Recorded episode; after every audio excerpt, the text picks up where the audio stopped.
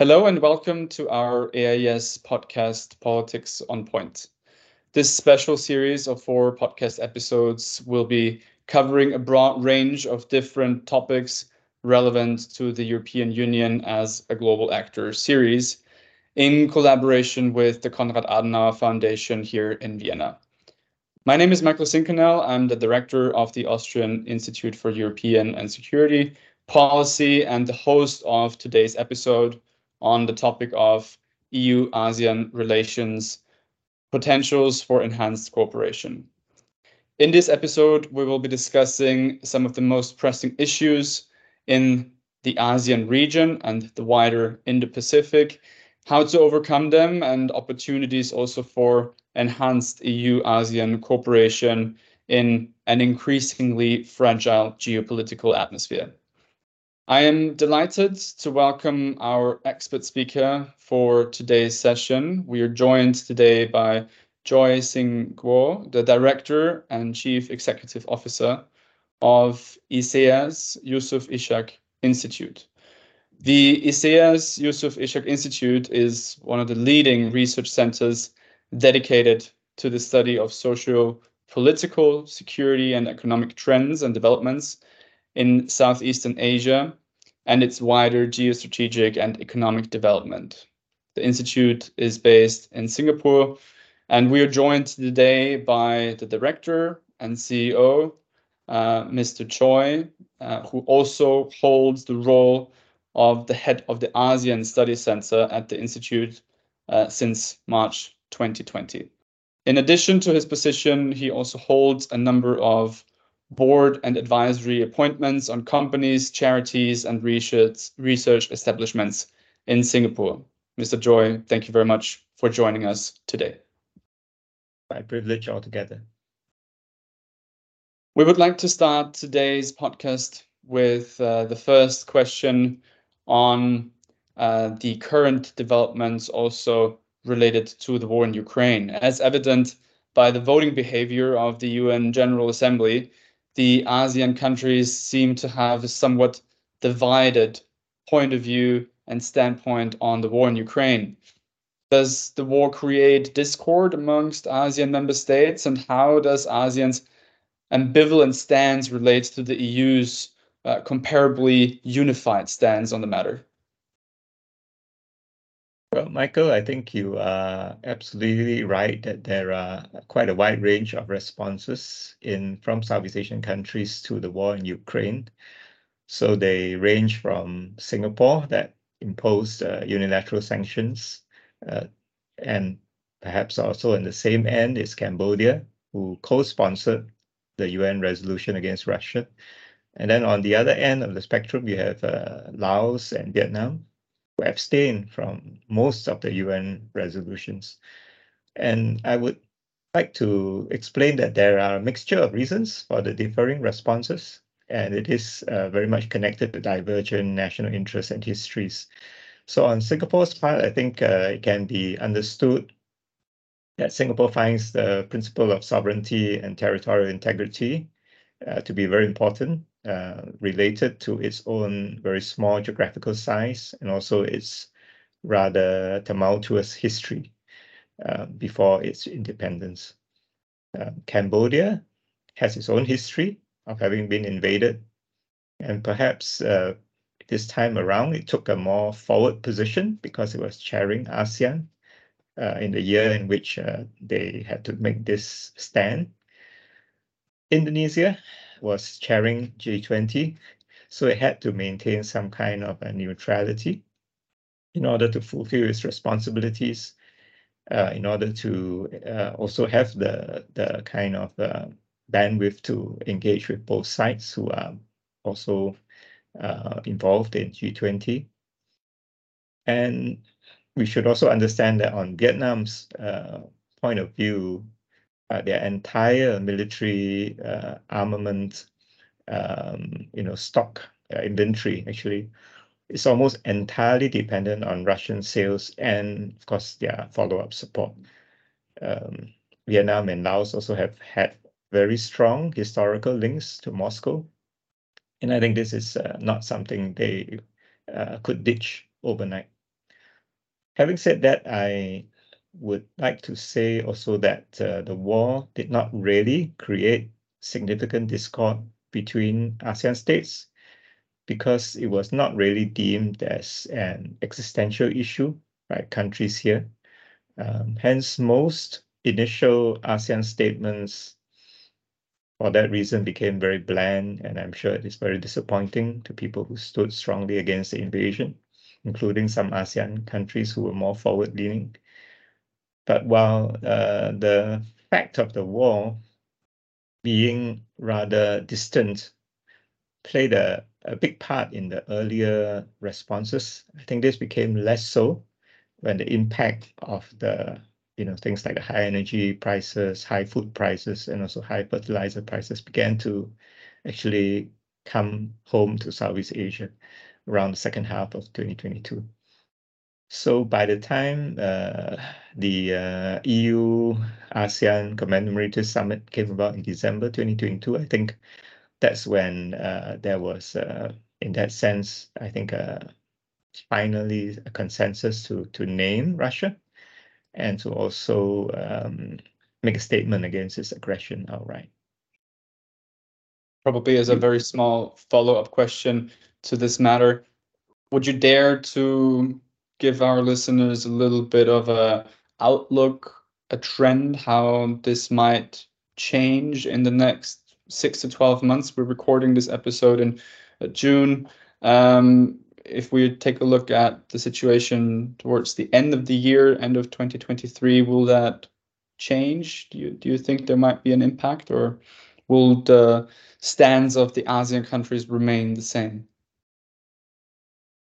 I think mostly they will remain around the same. Uh, as as we all know, although uh, the high energy food prices were a problem, they they kind of went away, and maybe right at this point in time, it's not so serious. Uh, having said that, we don't know what's going to happen over the next six months. It could come back again. then we don't know whether uh, that becomes uh, there's, there's greater uh, you know sort of interest in trying to bring about some kind of resolution that then uh, you know makes all these collateral problems easier to manage.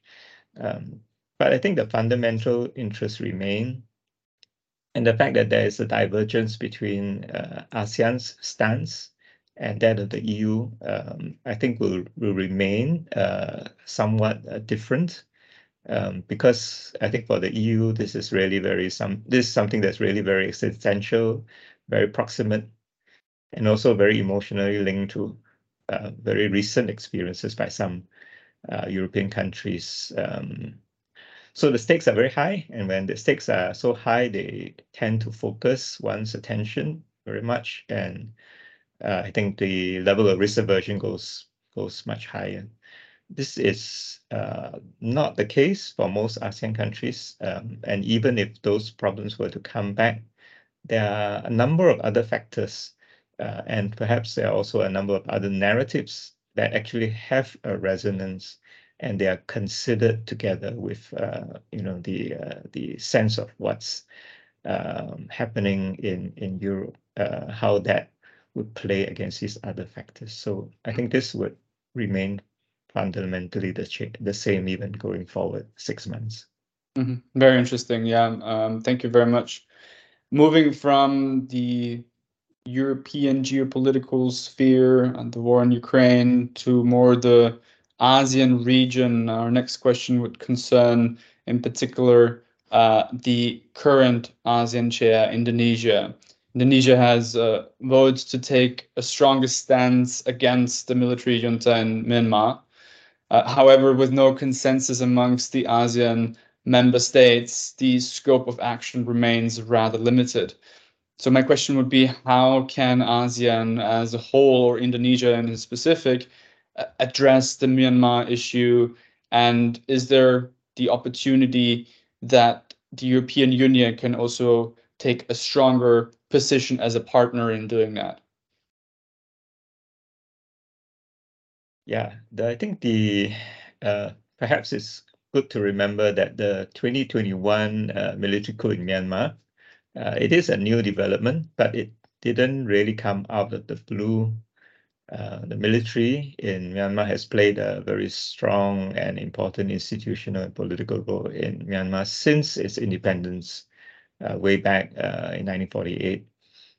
So the 2021 coup, um, to put it uh, kind of more objectively, uh, is simply the latest in a series of developments that have troubled the country for a long time.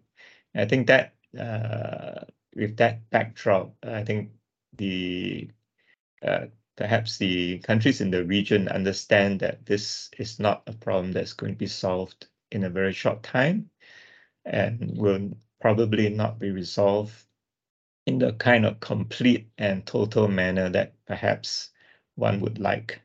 Uh, so you must not forget that even uh, Aung San Suu Kyi herself uh, first became prominent uh, by being the daughter of an important national military figure. So, so the military has long history in Myanmar being involved in national affairs. And uh, while some would like them to exit the scene, it is not so easily achieved and may also have consequences that perhaps uh, we do not fully understand. So ASEAN, uh, I think, is a is mindful of this. Uh, ASEAN played an important role in the past to get Myanmar to the kind of political and economic state that it was in just prior to the coup. And therefore, I think it has a, a strong commitment and also a vested interest in trying to get it out of the mess that it is in now. Um, however, as you have pointed out, I think there are divergent interests among different ASEAN member states and getting a consensus for new policy directions uh, is not going to be easy. Such differences that exist uh, are quite natural in the sense that uh, there are those which have common borders with Myanmar, and they would feel the uh, security and other perhaps economic concerns more acutely than those who are a bit further away. Mm-hmm. Uh, so the five-point consensus, which was pulled together three months after the coup actually took place, um, still represents, I would say, the common plan that all uh, ASEAN member states agreed to um, and it, that included actually the the SAC, the the Myanmar military, uh, who were participating in that meeting. Although immediately after the meeting, uh, the SAC uh, quite quickly disavowed that they had agreed to the five uh, point consensus, and have consistently resisted trying to bring it back. I think equally importantly, um, the parties that are in the opposition against the military have also rejected the five-point consensus. Mm-hmm. Um, and they have resisted things like um, the channeling of uh, humanitarian aid through the you know the military areas and through the military's uh, uh, you know sort of um, um help and they have also resisted starting a dialogue with the military uh, which would have been one part of, of the five-point consensus as well. So 2023 will be a critical year um, for ASEAN to try and regain some momentum on the Myanmar crisis. We are about halfway through 2023 already. Uh, there have been and there still remain high hopes for Indonesia uh, to make some kind of breakthrough as the chair it has been, as you pointed out, one of the grouping's most vocal countries on the coup and its aftermath. It was the one that actually pushed for the first ASEAN leaders meeting, the special ASEAN leaders meeting that uh, actually came out with a five-point consensus in April that year. Um, so upon assuming its chairmanship this year, I think uh, Indonesia has taken a proactive as well as a energetic role uh, in trying to move things on Myanmar. They've had many engagements with a wide range of different stakeholders inside Myanmar as well as outside Myanmar, including uh, engaging with uh, parties like the EU, India, Japan, and also the US. as well as uh, the UN uh, Special Envoy. Mm-hmm. So it is hoping to uh, have a, coordinated approach, working with all these stakeholders. Um, the other significant thing I think that uh, Indonesia has done is that it, has set up an office of the special envoy. Uh, you know, the the ASEAN chair has always always appointed a special envoy, but they have not had an office, uh, you know, a specific office um, uh, assigned to do just the work related to Myanmar. Indonesia has changed this, and they have actually put a, a veteran diplomat uh, to help the special envoy, who is uh, usually the foreign minister. And with these uh, additional resources, I think that Indonesia is giving it a serious go. Um, it is also been uh, stated, I think uh, Indonesia has said they will try, they will have also tried to bring in uh, military or ex-military figures from their mm -hmm. own side to try and help bridge the gap with the uh, SAC. Mm -hmm. So I think this this is uh, the the kind of push that Indonesia is trying to uh, bring together during this year. However, as we've said, uh, it's half a year gone and uh, there's uh, quite a lot of activity, but we haven't really seen uh, any breakthroughs. So mm -hmm. if I may go to the part about how can the EU help, um, clearly there's no silver bullet. Uh, it is a very difficult situation. Um, the, what is helpful is for uh, the EU and ASEAN to coordinate on the subject um, because it can be possible that uh, may, there may be uh, some activity that may be uh, aware uh, that may end up being at, at cross purposes. Uh, so it's good that both sides try to avoid this.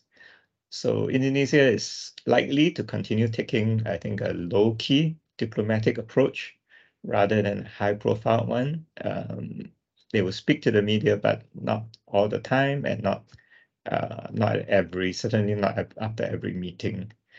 I think in terms of tone, this will be a bit at odds with the EU's approach and the EU's style.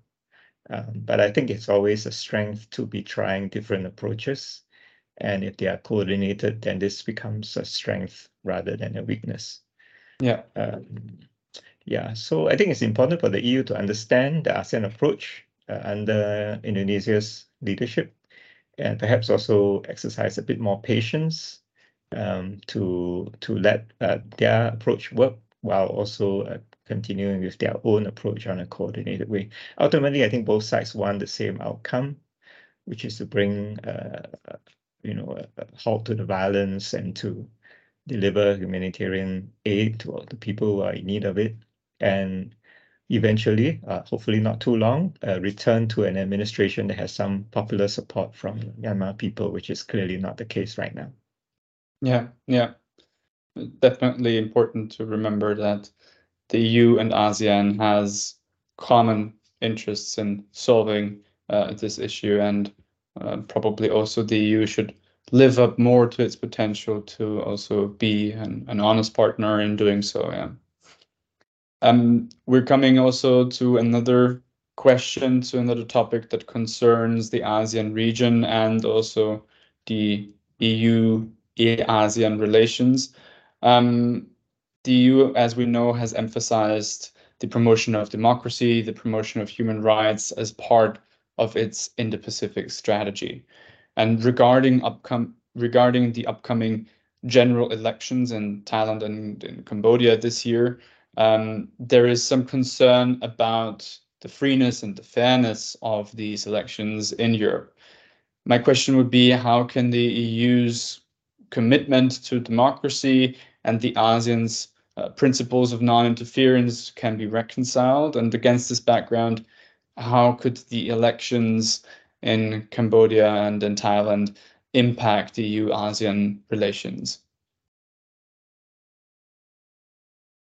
Well, I think while there was some skepticism um, about the the Thai general elections, uh, now that it is uh, over, I do believe that most uh, observers agree that it was carried out uh, freely, albeit uh, within the boundaries of the existing constitution, which is, um, you know, a recent constitution.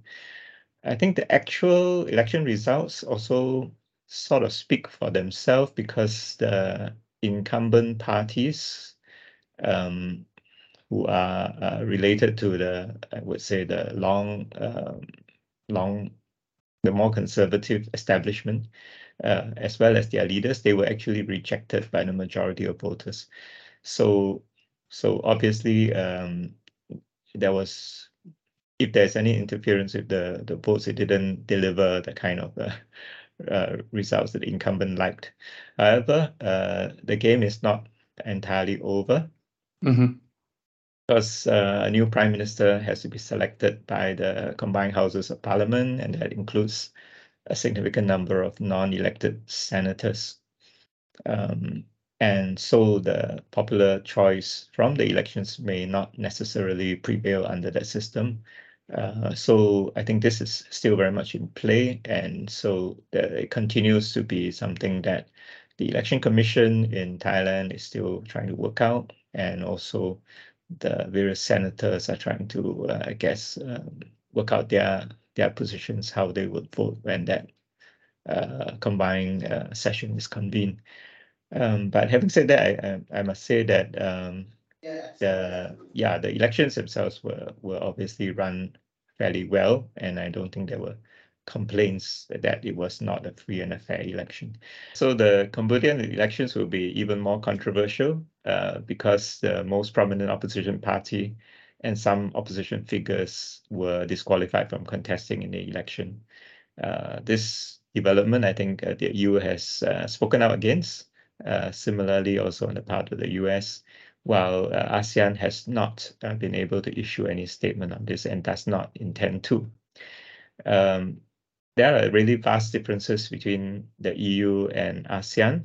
Uh, perhaps uh, these differences are not so well understood by the general public, so let me just uh, lay out a few of them. So firstly, I think Europe is far more homogeneous than Southeast Asia in both uh, ethnic, religious terms, as well as in economic development terms. So secondly, uh, there are institutional differences between the EU and ASEAN, with the EU being a supranational, supranational uh, organization with powers to overrule some its members in some areas, whereas ASEAN is actually an intergovernment association of sovereign countries. Uh, thirdly, there, there are already a diverse group of political systems in ASEAN today, ranging from democracies uh, to absolute monarchies to uh, governments run by uh, communist parties. So these systems are already divergent today, uh, and uh, they form part of the reality of ASEAN. so any kind of institutional commitment to a prescribed form of government like democracy uh, is just not possible uh, for ASEAN to think about or to talk about, much less to practice.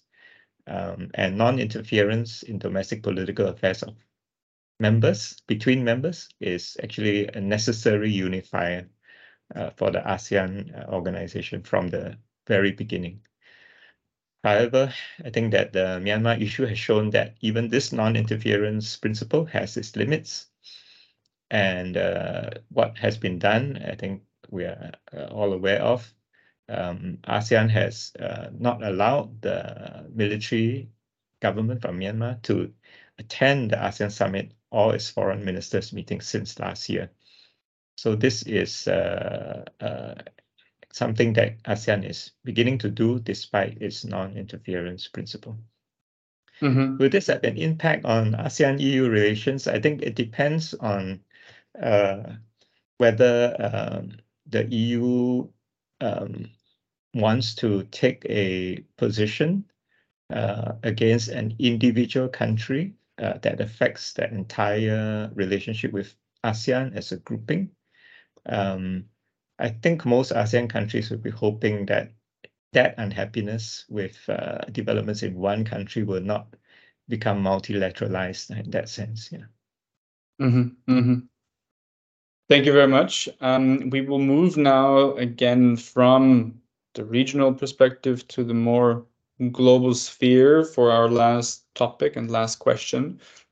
ASEAN, as well as its member states, have long pursued the strategy for non-alignment, especially vis-a-vis the increasing uh, Sino-US rivalry, the rivalry between the US and China. How does ASEAN now view the EU in this context, and what role could or should the EU play vis-a-vis uh, this increasing rivalry? Okay. Um, I think like other countries, ASEAN member states have been looking to do what is in their own interests uh, in the midst of this uh, global rivalry and global competition.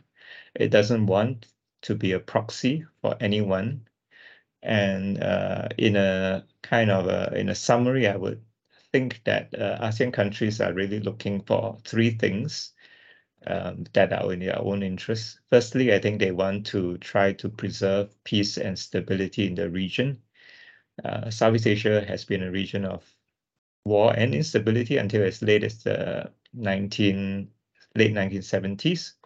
Um, and it was only after that, less than uh, 50 years ago, that uh, the region has experienced peace and could focus on economic growth. Secondly, I think that the region would like to pursue economic growth as it has been able to do the last 40 plus years. Uh, they want to be able to trade, they want to be able to make investment deals with all interested parties without restriction rather than to have to deal only with some. Uh, and this is uh, consistent from the past too, because, for example, uh, the Japanese and the Americans are both enemies, were both enemies in the past to some countries in ASEAN, uh, but they were welcomed back. So it is uh, similarly without this kind of, uh, you know, sort of restriction that uh, countries have been trying to pursue economic growth uh, in Southeast Asia. Thirdly, I think they would like to have a measure of agency or control over regional developments rather than to have to fit into anyone else's agenda. And uh, often people would refer to this uh, as a form of ASEAN centrality. Um, so I think that's that's what's behind it is that uh, the region wants to have its own uh, say over how the region would be governed. So in the State of Southeast Asia survey, which my uh, ASEAN Studies Center uh, does, um, of all 10 uh, regional countries, uh, opinion makers, they conclusion uh, from that study shows that uh, the EU is the top choice, actually, of uh, third party for hedging against the uncertainties between the US and China in their rivalry. Uh, this was the choice of about 43% of the voters, of the respondents uh, in ASEAN. Japan is second, uh, but mm -hmm. quite a long way behind at 27%. So not challenging uh, the EU's uh, positioning in, in that sense. And then uh, further back, you get India and Australia who are only at 10 or 11%. So like uh, ASEAN, I believe that uh, the EU's interest is not totally aligned with the US in its relationship with China. It is aligned in many ways, but it's not totally aligned and it's somewhat that we're therefore in a position similar position to to ASEAN. And there's great therefore greater room for understanding and cooperation in that respect, I think, between the two regions. So EU has got room to play. Um, the same survey also shows that uh, it is actually Japan that is the most trusted major power of ASEAN countries in terms of doing the right thing So uh, Japan was trusted by 55% of uh, the respondents to our survey, but Europe is not far behind at 51%. So it's it's uh, also fairly well trusted. Majority uh, do trust Europe, um, and the reason uh, that that's the case is because uh, the respondents believe that the EU is committed to human rights, to climate action, to international law. So there is a lot of common ground between uh, uh, what the EU believes and what the region believes in, and perhaps it is only the style of engagement and diplomacy that may need to be somewhat adapted. Um, there is, however, I must also flag out from the survey that uh, some skepticism about Europe's uh, political will and capacity uh, because it is seen as preoccupied with uh, internal affairs. Um, so it, it, it, remains to be noted that I think that uh, Europe has taken a stronger role, taken on a stronger role re uh, recently in the region. Um, and uh, Joseph Borrell has spoken at the Shangri-La Dialogue, I think uh, just recently, a week plus ago. So this is a good development that Europe is uh, trying to dispel this skepticism of its uh, capacity and, and political will to be involved. What kind of role can the EU play? I think that um, there is a, a role security-wise. I think that it can complement the US as an external player in upholding international law and freedom of navigation and overflight in the region. But the main uh, part of uh, Europe's continued um, commitment, I think, should come on the economic side. It's already a big player. It should continue to build upon its investments and integration with the region um, of course, the big strategic move is uh, ASEAN EU FTA. Uh, but uh, I understand that the EU is still working on single country FTAs for the time being um, because it's already negotiating those uh, single country FTAs. Um, but I hope, uh, I think the region will hope that it probably is not too long uh, before it can go to a region to region FTA. Um, perhaps the final area I would just flag out is that the EU can play a big role in the energy transition for the region. Mm -hmm. Yeah, I think this is also something where it has uh, experience and also technologies that are salient to the challenges of the ASEAN countries. Excellent. Thank you very much, Mr. Choi, for pointing out that uh, very broad scope of different potential cooperation uh, in the EU-ASEAN relations. I think that uh, based on the acknowledgement and emphasis that you have made that the EU has already taken a stronger stance towards the region, this can even be enhanced in the future, also based on the potentials, based on the topics that we have pointed out today during this podcast episode.